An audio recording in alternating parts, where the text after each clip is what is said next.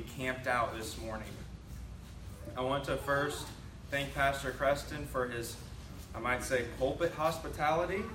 On behalf of the Reformed Baptist Church of Louisville, I want to extend our um, warmest greetings to you all. Know that we pray for you from time to time in our prayer meeting. We pray for things like uh, the, word, the word of the Lord to speed forward, to be glorified and honored in your midst, um, for the progress of the gospel, for the Lord to plant a lampstand that's going to be here until Jesus returns. Amen. That would impact not only this community, yes. but the communities in this state, in this nation, in this world. For the Lord has called his people to multiply, right? To make disciples, who make disciples to the ends of the world until Jesus comes back to get them and take them to be with him. So I consider it my great privilege to bring you the Lord, the Lord's word this morning. Um, let's turn to chapter 12 of Luke, starting at verse 22, and I'll read all the way through verse 34. And he, that, that is Jesus, said to his disciples, Therefore I tell you, do not be anxious about your life, what you will eat, nor about your body what you will put on, for life is more than food, and the body more than clothing. Consider the ravens. They neither sow nor reap, they have neither storehouse nor barn, and yet God feeds them. Of how much more value are you than the birds? And which of you, by being anxious, can add a single hour to his span of life? If then you are not able to do as small a thing as that, why are you anxious about the rest? Consider the lilies, how they grow. They neither toil nor spin. Yet I tell you, even Solomon, King Solomon, in all his glory, was not arrayed like one of these. But if God so clothes the grass, which is alive in the field today, and tomorrow is thrown into the oven. How much more will he clothe you, O you of little faith? And do not seek what you are to eat and what you are to drink, nor be worried, for all the nations of the world seek after these things, and your Father knows that you need them. Instead, seek his kingdom, and these things will be added to you. Fear not, little flock, for it is your Father's good pleasure to give you the kingdom. Sell your possessions and give to the needy. Provide yourselves with money bags that do not grow old, with a treasure in the heavens that does not fail, where no thief approaches and no moth destroys. For where your treasure is, there will your heart be also. Well, let me pray once again for our time in God's Word together. Please bow your heads with me. Heavenly Father, we thank you so much that we can come before the living God who knows all things, the hairs of our heads. He knows the cares of our hearts. He knows our needs. And he, he, he promises to meet those needs. Father, we thank you that uh, as lowly a people as we are and as great as you are, that you care for us in this way, Lord. And I pray that the way that your word goes forward to us would be a manifestation of your care for us. Help me, Lord, to preach your word with faithfulness, with clarity, with love. And, Lord, use me to help your people to grow. In Jesus' name, amen. Well, um, you don't have to do this, but if you'd like to, go ahead and raise your hand if you know what it likes, what it's like to feel worried. I'll go ahead and raise my hand as well. I've said that to comfort us because we, it helps us to be reminded that we're not in this alone. We're not the only ones out there who, who are anxious and who worry sometimes. Anxiety can feel that way, it can isolate us, but it's helpful to know that we're not in this fight alone. But I wanted to turn your attention to Luke chapter 12, verses 22 and 30 through 34, to show you how you're not alone when we look to heaven. We're not alone in our fight with anxiety, which can be really difficult at times, because the Lord is there for us. He has spoken to us in His Word, and that shows us His, his mind, His mindfulness toward us, His love, His concern, His compassion. Anxiety is a feeling that can, it can feel like we're in chains. It can feel like there's no way of escape, like we're in bondage to a formidable foe. But an even more formidable foe to it toward anxiety, our Lord Jesus Christ deals with this foe in His Word, has conquered ultimately this foe in the gospel, and He's bringing healing one day where we'll know that feeling no more in the new heavens and the new earth. I want you to know this morning that there is hope for you, for your anxious heart, in the Lord Jesus Christ. Mm. And that's the subject we turn today. We can come to this subject. I know what it's like to feel this. We can feel like, I don't even want to talk about that subject because it makes me anxious just thinking about it. But we can come to this subject this morning because the Lord is with us, the Holy Spirit helps us, and He's spoken to us in His Word about it, so we can come with much hope. I want to first give a little bit of a, uh, a context to this passage. Right before this passage was the parable of the rich fool, and that's going to be important to remember, and I'm going to come back to that in our exposition. So it's, it's actually in that same dialogue between Jesus and his disciples. There's another man there at one point. It's a continuation of that, what, what's going on there in the parable of the rich fool and that conversation there. So Jesus is on his way to Jerusalem. He's on the way to die for our sins on the cross and be resurrected and, and ascended into glory. He's preparing his disciples here and throughout Luke for the time when he'll depart from them. He's preparing them to live for the kingdom He's instructing their hearts and their minds, getting them ready, preparing their minds for action, right? Preparing their minds for action for kingdom business. Even as he ascends, he sends the Spirit and says, I'm going to help you, and here's some tips that you're going to need as you seek the kingdom. So, first, consider our, main, our first main point don't worry about your life or your body. That hmm. comes from verses 22 to 23. And if I ever become too silent, just raise your hand or give me a this, and I'll be sure to speak up just to, just to get that out there. Here are verses 22 and 23. And he said to his disciples, Therefore I tell you, do not be anxious about your life, what you will eat, nor about your body, what you will put on. For life is more than food, and the body more than clothing. Consider the command itself. In the bulletin, you'll see that I originally titled this, Don't Worry About Your Life. Further study caused me to make a minor adjustment to this point where I said, Don't worry about your life or your body. So here the Lord is calling us, his disciples, not to worry about their life. And when he says that, he explains it right there. Do you see it in the text? He says, Don't be anxious about your life, comma, what you will eat. So, what he means when he says, don't be anxious about your life, it, he means to say, don't be anxious about the, the, what you need to, to sustain your life. That is your needed food. And when the Lord says, don't be anxious about your body, he's, it's comma, what you will put on. So when he's talking about the body, he's talking about our clothing, particularly there. So he's talking about life, body, food, clothing. That reminds me of the scripture that um, our brother read this morning, Philippians 4 6, which commands us not to be anxious about anything. But here it's a little bit more specific than that. It's don't be anxious about your life or your body, your necessary food, and your clothing. And we're going to see why here shortly.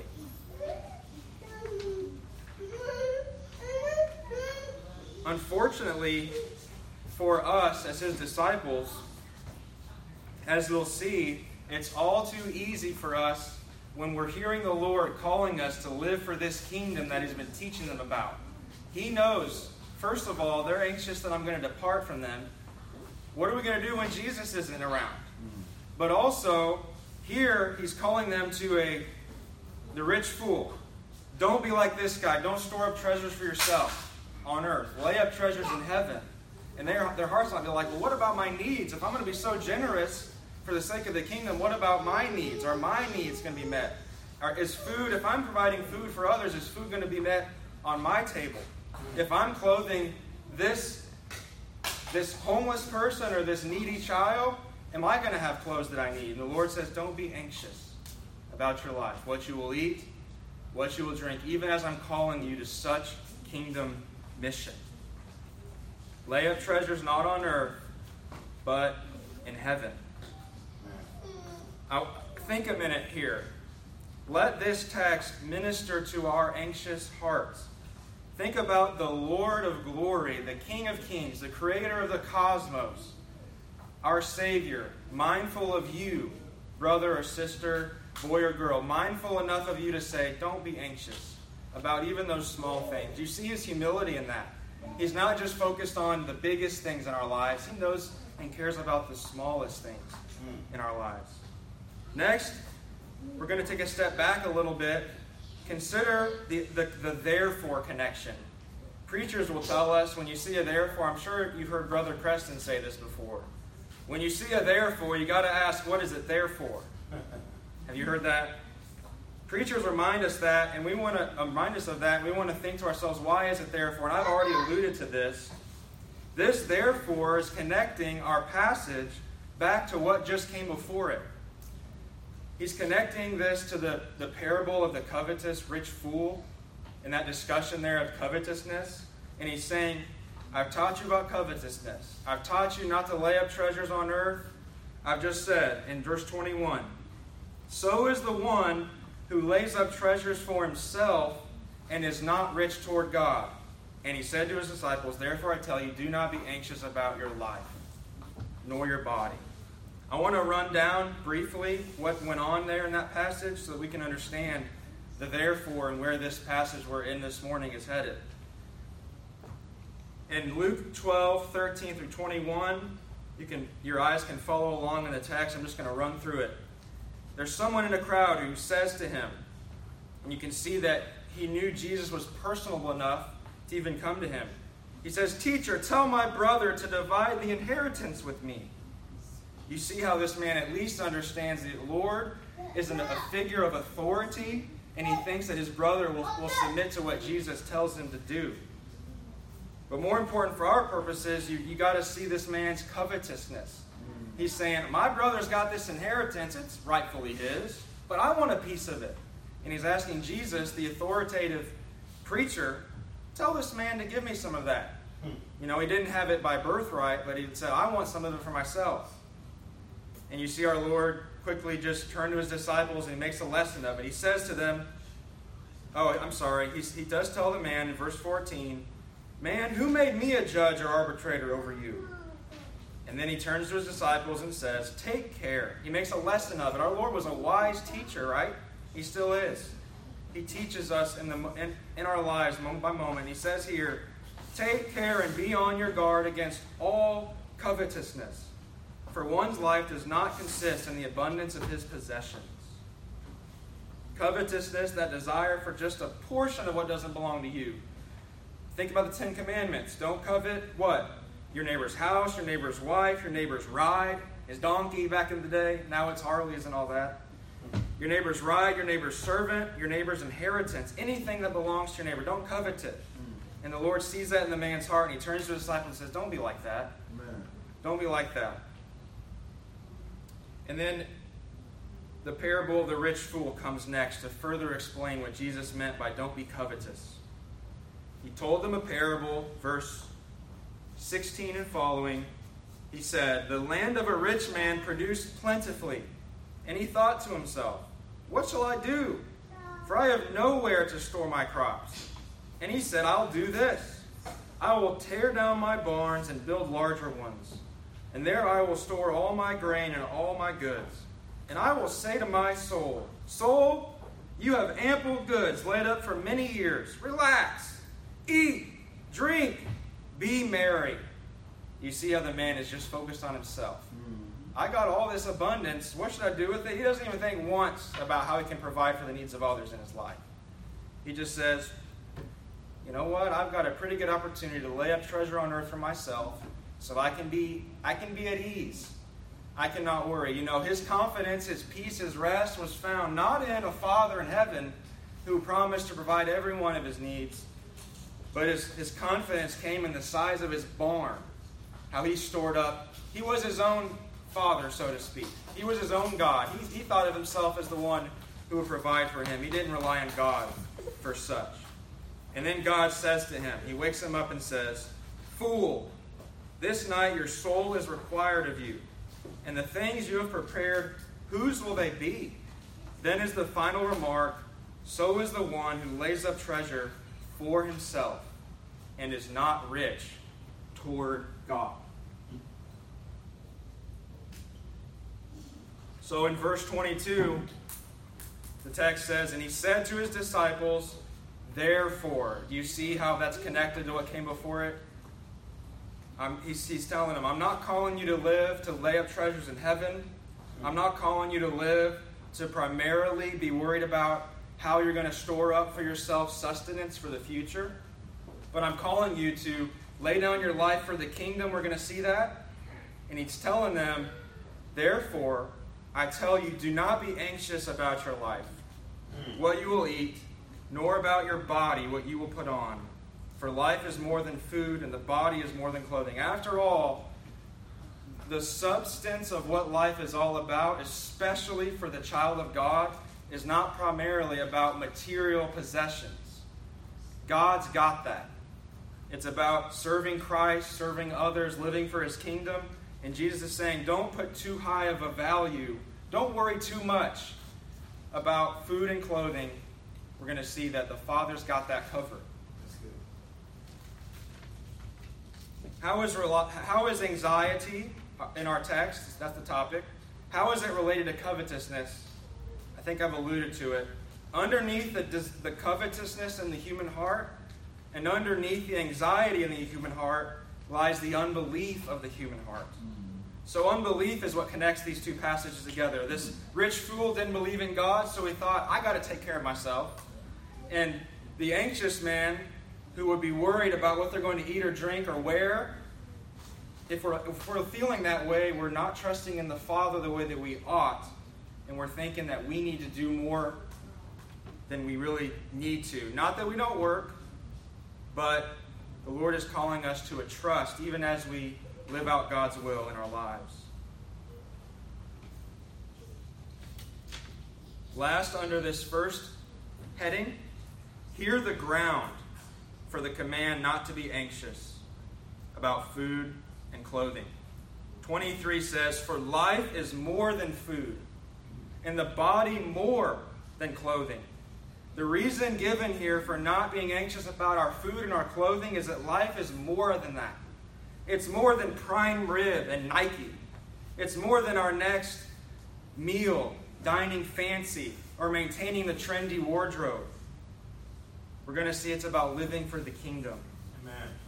He wants to take our primary attention, our chief concerns, off those things which he's going to say, God's got you. He's got your back. The Lord is telling us we can chill in our emotions and our actions.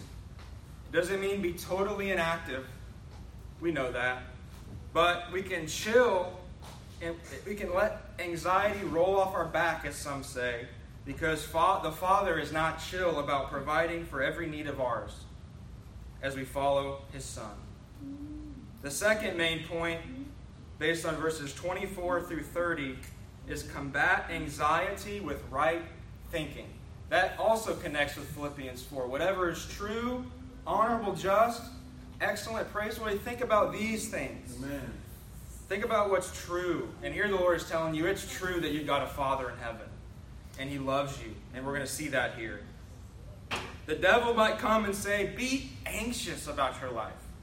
But the Lord Jesus comes gently to our heart and to our mind and says, Don't be anxious, dear child, because I'm good. I'll go ahead and tell you that the reasons why you don't need to be. In verses 24 through 30, we're seeing the Lord teach the disciples that the way to combat anxiety is through right thinking about their Heavenly Father's provision and care. Yes. And the kids, all the kids in here could tell you their, their father or that, that, that uh, the, the, the figure in their life that provides for them, it brings them security. They don't even, they don't, this, if they have security, they don't, they're probably so used to it, and if they didn't have it, they would really feel it. But we can feel perfectly secure. In verse 23, the Lord grounds the reason for why they don't need to be anxious. And then what comes here in verse 24 through 30 is a further explanation of that. You see that? He said, Don't be anxious, for life is more than food, and the body more than clothing. And he's going to say, Consider the ravens. Consider the lilies. With the ravens, he's going to say, And yet God feeds them. You see that connection to food in verse 23? Don't be, uh, life is more than food. God feeds the ravens. Look at 23 again. The body is more than clothing.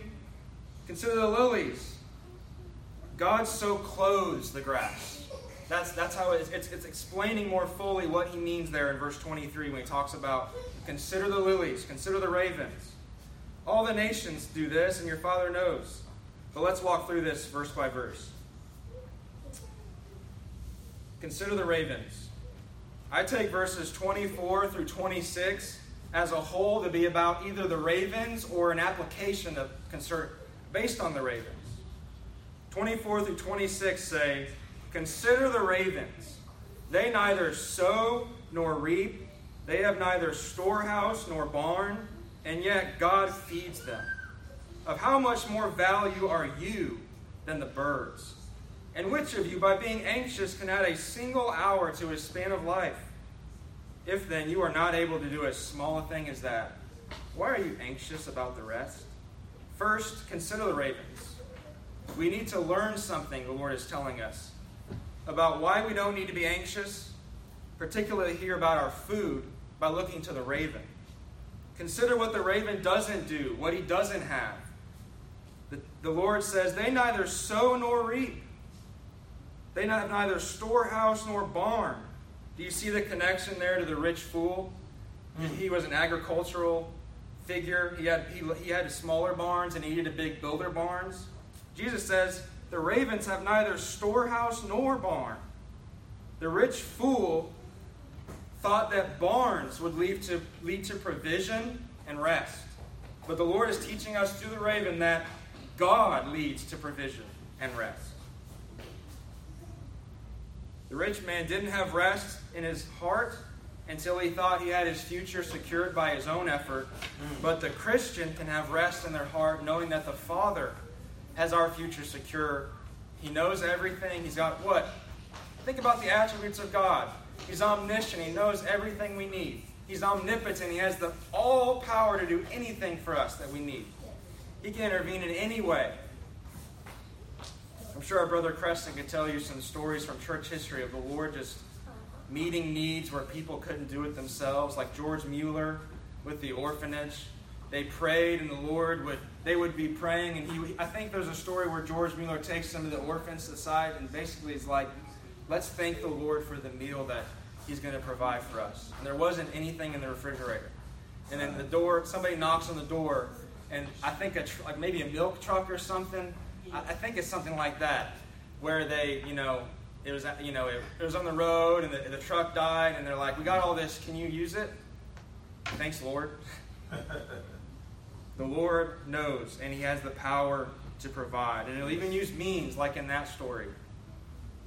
He'll use our brothers and sisters. He'll use even unbelieving, you know, services.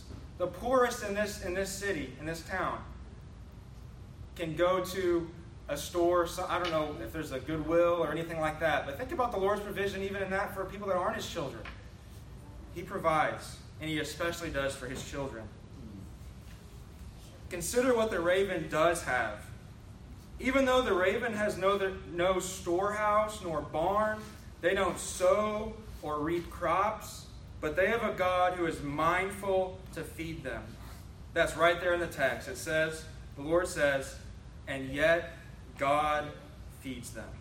Mm. Ravens teach us God's provision of food, and they teach us about God's provision of food. And as I said earlier, it connects back to 23, which spoke about food. And the Lord's going to uh, apply the raven to your life, where he says in verse 24, Do you see it? Consider the ravens. They neither sow nor reap, they have neither storehouse nor barn, and yet God feeds them. And of how much more value are you than the birds? There's an argument from the lesser to the greater. If God provides for the lesser, the raven, He's going to provide for you, the greater, the human, the one made in His image. But not more than that, the one made in His image who's been washed by the blood of His Son, Jesus. Amen.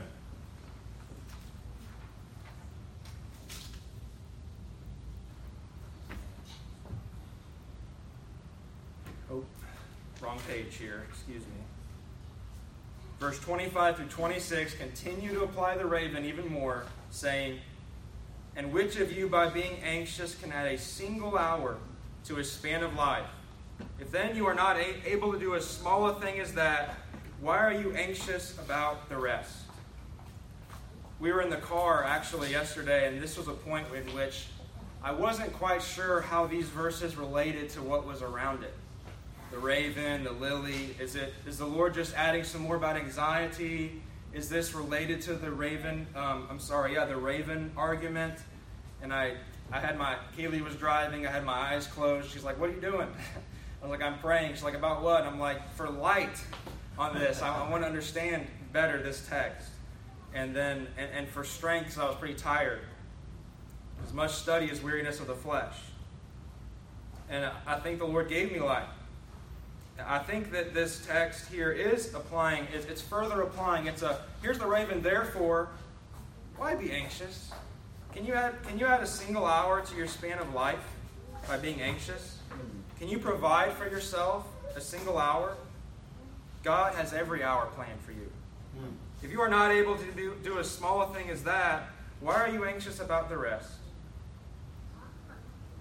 You can't store up a single hour with your anxiety. So be as the raven and trust the Father to provide for you today, tomorrow, and so on. The raven doesn't anxiously toil in reaping or sowing or storing, storing up for her future, which is a picture of how we don't need to anxiously toil to have our needs met. We toil, we work. The Bible says if you, the one who does not work shall not eat. So it's important to work and to pray for the Lord to provide work. But we don't want to be anxious in our toil. The Bible talks about anxious toil. You don't need to be consumed by your material needs because you have a Father who is mindful of, this, of the raven and he's mindful of you. Next, consider the lilies. Verse 27 Consider the lilies, how they grow. They neither toil nor spin. Yet I tell you, even Solomon in all his glory was not arrayed like one of these. But if God so clothes the grass, which is alive in the field today and tomorrow is thrown into the oven, how much more will he clothe you, you of little faith?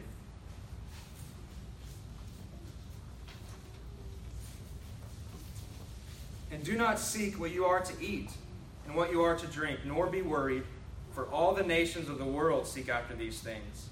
And your Father knows that you need them. Consider the lilies, brothers and sisters, how they grow. The Lord says they neither toil nor spin. I think He wants us to see they don't anxiously toil as if their growth, their clothing, their beauty. That, that they don't wear a suit, right? Kids could tell you that in their science class. They don't learn that lilies actually wear like, you know, Brooks Brothers or something. But the clothing there is their beauty. They're, they're beautiful to the eye. The Lord has made them glorious in that way. Even gl- more glorious than King Solomon, who had all these riches. He had all this wisdom. They, they, were more, they are more glorious than him. Yet they're so small. Mm. Now, hear that application again. As with the ravens, with the food, here it's the lilies with the clothing. If God so clothes the grass, which is alive in the field today, and tomorrow is thrown into the oven, its lifespan is much less than yours. Hmm. They're only here for a short time. How much more will He clothe you, child of God, human being made in His image, purchased by Jesus? Amen. The point is that the Father will provide your necessary clothes. It doesn't necessarily mean you're going to have the most expensive clothes, but He will provide you your necessary clothes. As you live, as you clothe yourself with humility and live according to the cross and seek the kingdom, the Father says, I got your back. I've got your clothes, I got your necessary food. Verses 29 through 30 say, Do not seek what you are to eat and what you are to drink, nor be worried, for all the nations of the world seek after these things, and your Father knows. Do you see that? Your Father knows that you need them. The raven does not sow seed nor reap a harvest, The lily does not toil or spin, yet God feeds the raven and he clothes the lily. The Lord said, Aren't you of much more value than they? There's, in a sense, there's a picture here of being of, of, of the passive reception of what God gives. Like I said earlier, it doesn't mean we don't work to provide for ourselves, but there's a sense in which, most fundamentally, the provision is coming from our Father in heaven. Where we, we receive. What did the Lord? What, what's that prayer? Um, the portion of the, Lord, of the Lord's prayer. Give us today our daily bread. Amen. We're, he, he's the giver and we're the receiver. Hmm. He's the Tom Brady and we're the what's that guy's name? Ah. Um, anyway, he, he's one of the receivers on the Patriots back in the day. Or we're the one of the receivers that catch it, the ball. He's the one who sends the ball to us, so to speak. Good example. Good example. Thank you. Wes Welton? Gronkowski. Gronkowski. That's what I was thinking of. All good names. Yes. I couldn't remember. God's got our backs. We're commanded not to seek what we are to eat or what we are to drink. And what the Lord is saying there doesn't mean don't go to a water fountain, don't seek what you're going to drink, don't go to McDonald's, don't seek what you're to eat. That's not what he means. Look at the text. He says, And do not seek what you are to eat and what you are to drink, nor be worried, for all the nations of the world seek after these things. I think what he's saying here is you see how the, the word there, don't seek, and, the, and then he says in 30, the world seeks. I think what he's saying is don't seek them as such a high priority like the world does. Mm. Like, the, like the rich fool who had his mind only on material things and his provision. Don't seek that in that way. Bring it down here. The Lord here is saying, I want to free you. I want you to be freed in your thinking and your living. I want you to be able to seek the glory of God in the advancement of the gospel I want you to serve the poor and the needy, not afraid that your needs won't be met. Mm. I want you to know that the, necess- the, the bare necessities of your life, your sustenance, your food, the clothes that you need as you go to the ends of the earth with the gospel are going to be provided for you. And this frees us, this knowing this truth frees us to seek the kingdom because that excuse that our needs aren't going to be met if we live this way goes out the window. Moreover, consider your Father. The Lord says, All the nations of the world seek after these things, and your Father knows that you need them. I alluded to it earlier. This, this points us in the direction of that doctrine of the omniscience of God, omniscience, all knowledge. And I have a quote here about that from A.W. Pink, who wrote this God is omniscient, He knows everything, everything possible, everything actual, all events, all creatures. God, the past, the present, and future. I think he's saying God is there. He's always there. He knows it. He is perfectly acquainted with every detail in the life of every being in heaven, in earth, and in hell. This doctrine is a terror to the unbeliever, but it's a great comfort to the Christian.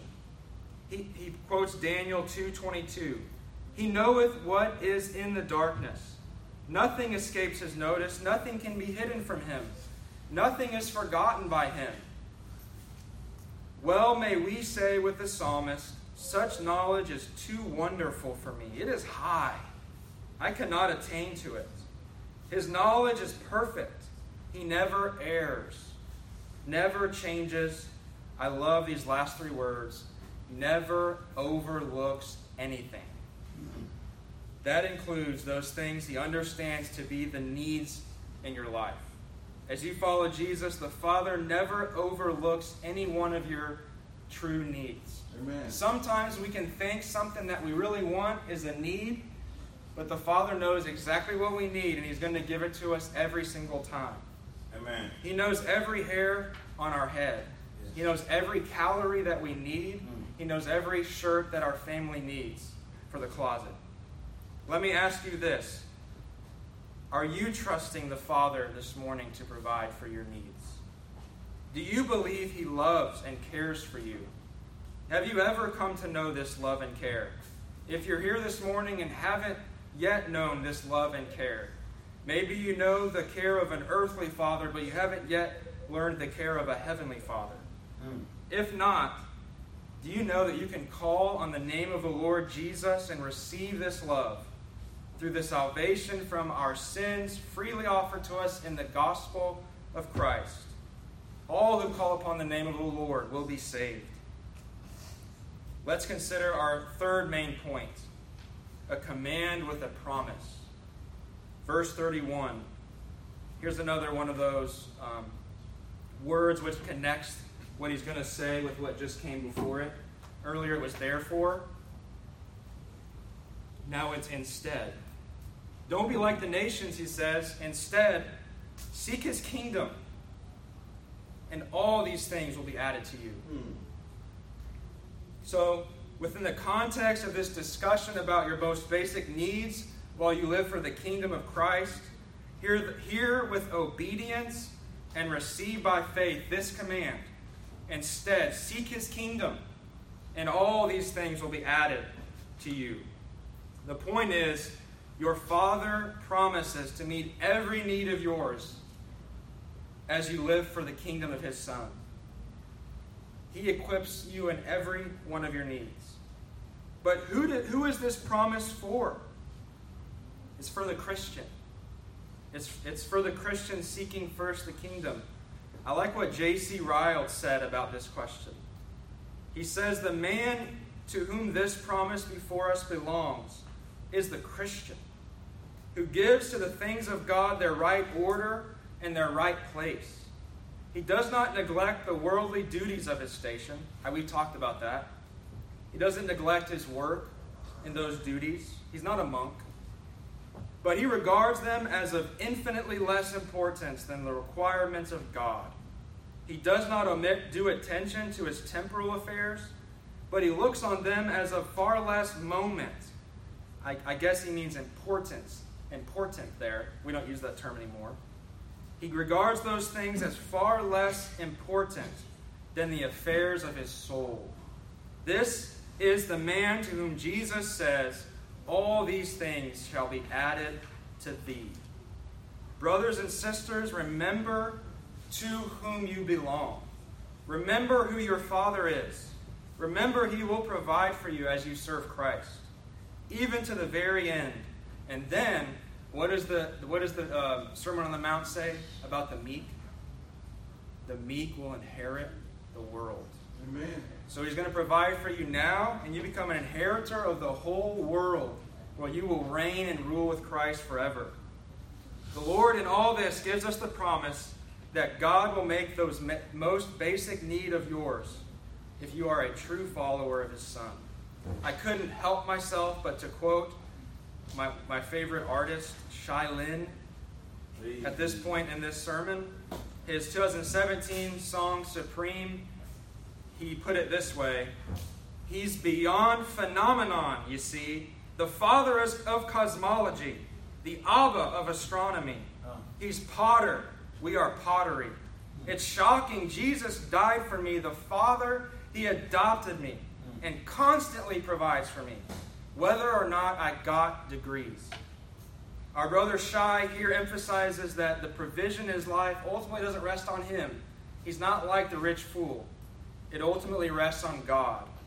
And what's true for our brother Shai, who penned these words, is true for all of us in Christ. The promise of provision doesn't ultimately rest upon our shoulders, but on the shoulders of an almighty God. Amen. And isn't that a comfort to you this morning? Yes. Yes. Or does our pride actually wage war against such a gift? Let's, let's not do that. Let's not be so proud that we don't want to receive from the Father, Mm. But be proud to have a Heavenly Father. Yes. Seek first His kingdom, and all these things food, clothing will be added to you. It's as Paul said, My God will supply every need of yours according to his riches in Christ Jesus. And Paul went on to say, If I have food and clothing, I'll be content. So echo these words to yourself. Remind yourself of them regularly. While I seek first the kingdom of God, preach to yourself.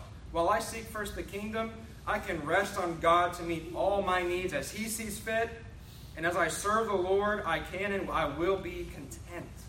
Yes. Point four, our last point.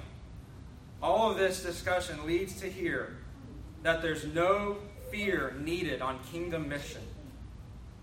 If we have a father, we don't need to have fear.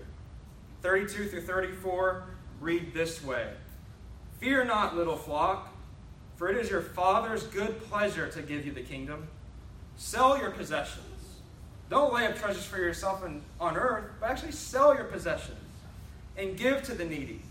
Provide yourselves with money bags that do not grow old, with a treasure in the heavens that does not fail, where no thief approaches and no moth destroys. There's security there that isn't on this earth. For where your treasure is, there will your heart be also.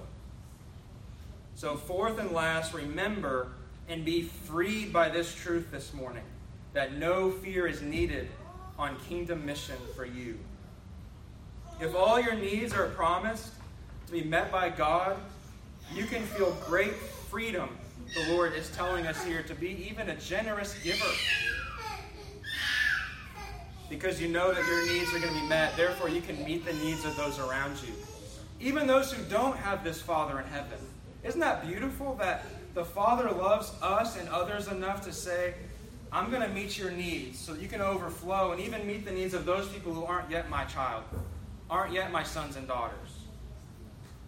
Because the Father will provide my basic needs, I can seek his kingdom first. And in that, focus on meeting the needs of those even giving a cold cup of water in Jesus' name. So, this gift of the kingdom doesn't ultimately rest on us, but on God. He says, Fear not, little flock, for it's your Father's good pleasure to give you the kingdom. You can't help but think of, the, of God's sovereignty in that. Just saying, I want to give you the kingdom. And I gave you my son to give you the kingdom. Mm. Perfect love casts out fear here and such freedom from fear, fear not. It's your Father's good pleasure to give you the kingdom. Such a freedom from fear here frees us to do what he says in verse 33 Sell your possessions and give to the needy. Provide yourselves with money bags that do not grow old, with a treasure in the heavens that does not fail, where no thief approaches and no moth destroys. Like I've said several times, because we've been freely loved, we can freely give. Hmm. The best and wisest investment for a never ending and glorious future that's ours in Christ is to lay up treasures in heaven, not on earth. Yes. But why does the way we steward our material goods matter? Whether we're the wealthiest guy in town or the poorest guy in town, if you're in Christ, the Father says to you, I'm going to meet your needs. But he also says, have an eye for the needs of the others. Even if you're the poorest person in town, think about how can I bless others? Even with, if I don't have a lot, I can still give what I got, you know? I can give my time, myself, of myself, my ear. The reason that we should steward our goods in the way the Lord is telling us is this. In verse 34, for where your treasure is, there your heart will be also. Mm. Here, this means where your money is. You see in the context sell your possessions, give to the needy. And in so doing, you're laying up money bags in heaven, a treasure in heaven. Where your treasure is, invested in the kingdom, you're laying up treasure in heaven, there your heart will follow. So, what he's saying is if we want to be people of the kingdom, we've got to invest we got to follow this principle. We've got to invest our time, our resources, our talents, our prayers, our, our talents in this in this kingdom, where our treasure is.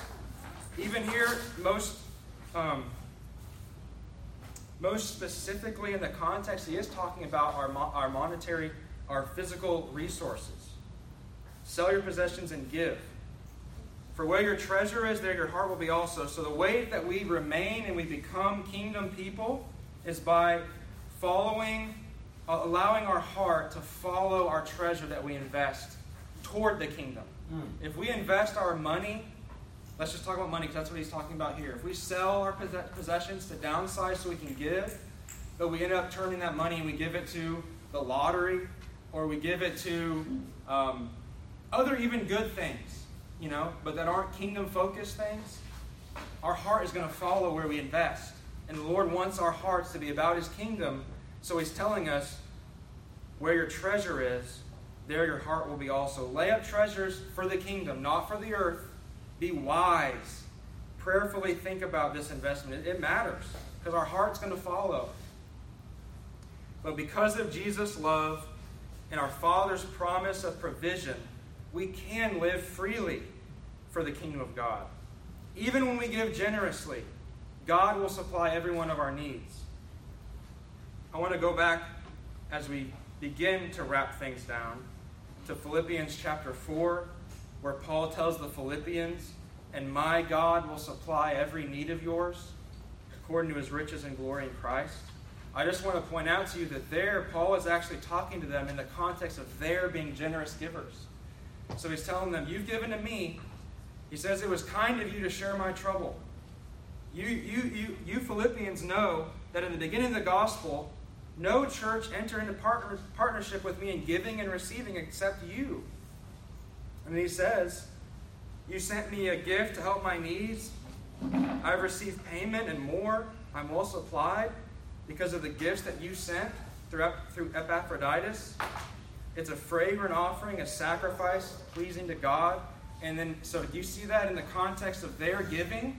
They're being generous. He says, And my God will supply every need of yours according to his riches and glory in Christ. That's the context of that verse. So we're called by the Lord to live the opposite of the covetous rich fool. We're called to live for his kingdom as the wise man whose generosity makes us rich and heavenly, rewards laid up for us. We don't need to worry because our Father promises and is more than able to meet every one of our needs along the way. So, to conclude, let's review the outline tonight. The first point was don't worry about your life or your body. Why? Because life is more than that. Combat anxiety with right thinking your Father provides for the raven and the lily. You're greater than that, and He's going to provide for you. The command with the promise seek first the kingdom, and all these things will be added to you. And then the application, really, of all that there's no fear needed on kingdom mission. If you have a Father, you don't need to have fear as you follow faithfully His Son, Jesus Christ. Now, there's not time for me to talk about all the different ways you hear in this context in Pine Bluff should apply this. You all know this context a lot better than I do. And I know your pastor, Creston, is, is already leading you guys and thinking about how you can serve Christ here. But I can conclude, conclude with a few applications just based on my knowledge of the text. The first one is turn your attention from the anxieties that plague you to the kingdom business which God is calling you. Hmm. Turn your attention from the anxieties that plague you to the kingdom business to which God is calling you. There's healing in our focusing not upon ourselves, but upon God's kingdom and others. It's actually it's freeing us from anxiety because in, in, in sinful anxiety, we're focused so much on ourselves and not on God and other people. Kingdom work fixes our gaze where it needs to be there. Second, lay up treasures in heaven. We cannot know now the glorious reward that awaits the faithful. I look around here um, and I see a band of, of disciples. It seems it's kind of like Jesus with his original 12.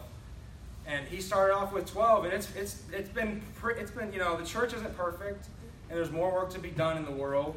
But think about how many Christians there are just now, and the fruit that the Lord started just through that original 12. Mm-hmm. And just let your imagination, inspired by your faith, think about what the Lord can do with you as a faithful band of followers, even if you're just 12 that start off or so, and, and, and you serve here, you make that one, that, that one guy gets converted, and he moves to that neighborhood, and he tells the gospel, and, in his life, 10 people get saved, and they go throughout the world. And think about even if just one person from the, in their lives got saved, and then so on and so on. Think about how the Lord can use even our most meager efforts.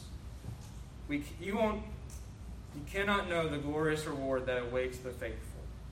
Third, be comforted by knowing that not all anxiety is sinful. I wanted to say that because I know what it's like to be anxious. And sometimes there is a need to see a doctor to talk about maybe there's some medication, an imbalance that needs to be dealt with.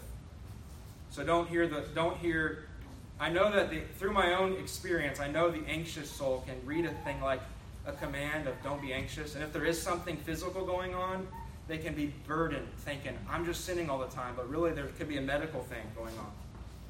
Fourth, we can be generous even while being in need ourselves. You can look to 2 Corinthians 8 1 and 2 for that, for an example of that.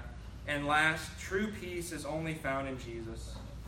So, if you're, if you're not yet in Christ this morning, I want you to see the benefits of salvation in Christ. A Father who pro- promises to meet every one of your needs, who dealt with your greatest need on that cross 2,000 years ago where your sin was put away. True peace, true eternal heavenly reward, rather than an eternal punishment in hell for our sins, is what awaits those who come to Jesus today. So why not begin? And then if you are in Christ, why not keep following him? Because the Father's got your back. He's got your table, He knows your needs, and He'll use you for His kingdom. Let's pray. Heavenly Father, thank you so much for speaking to our hearts this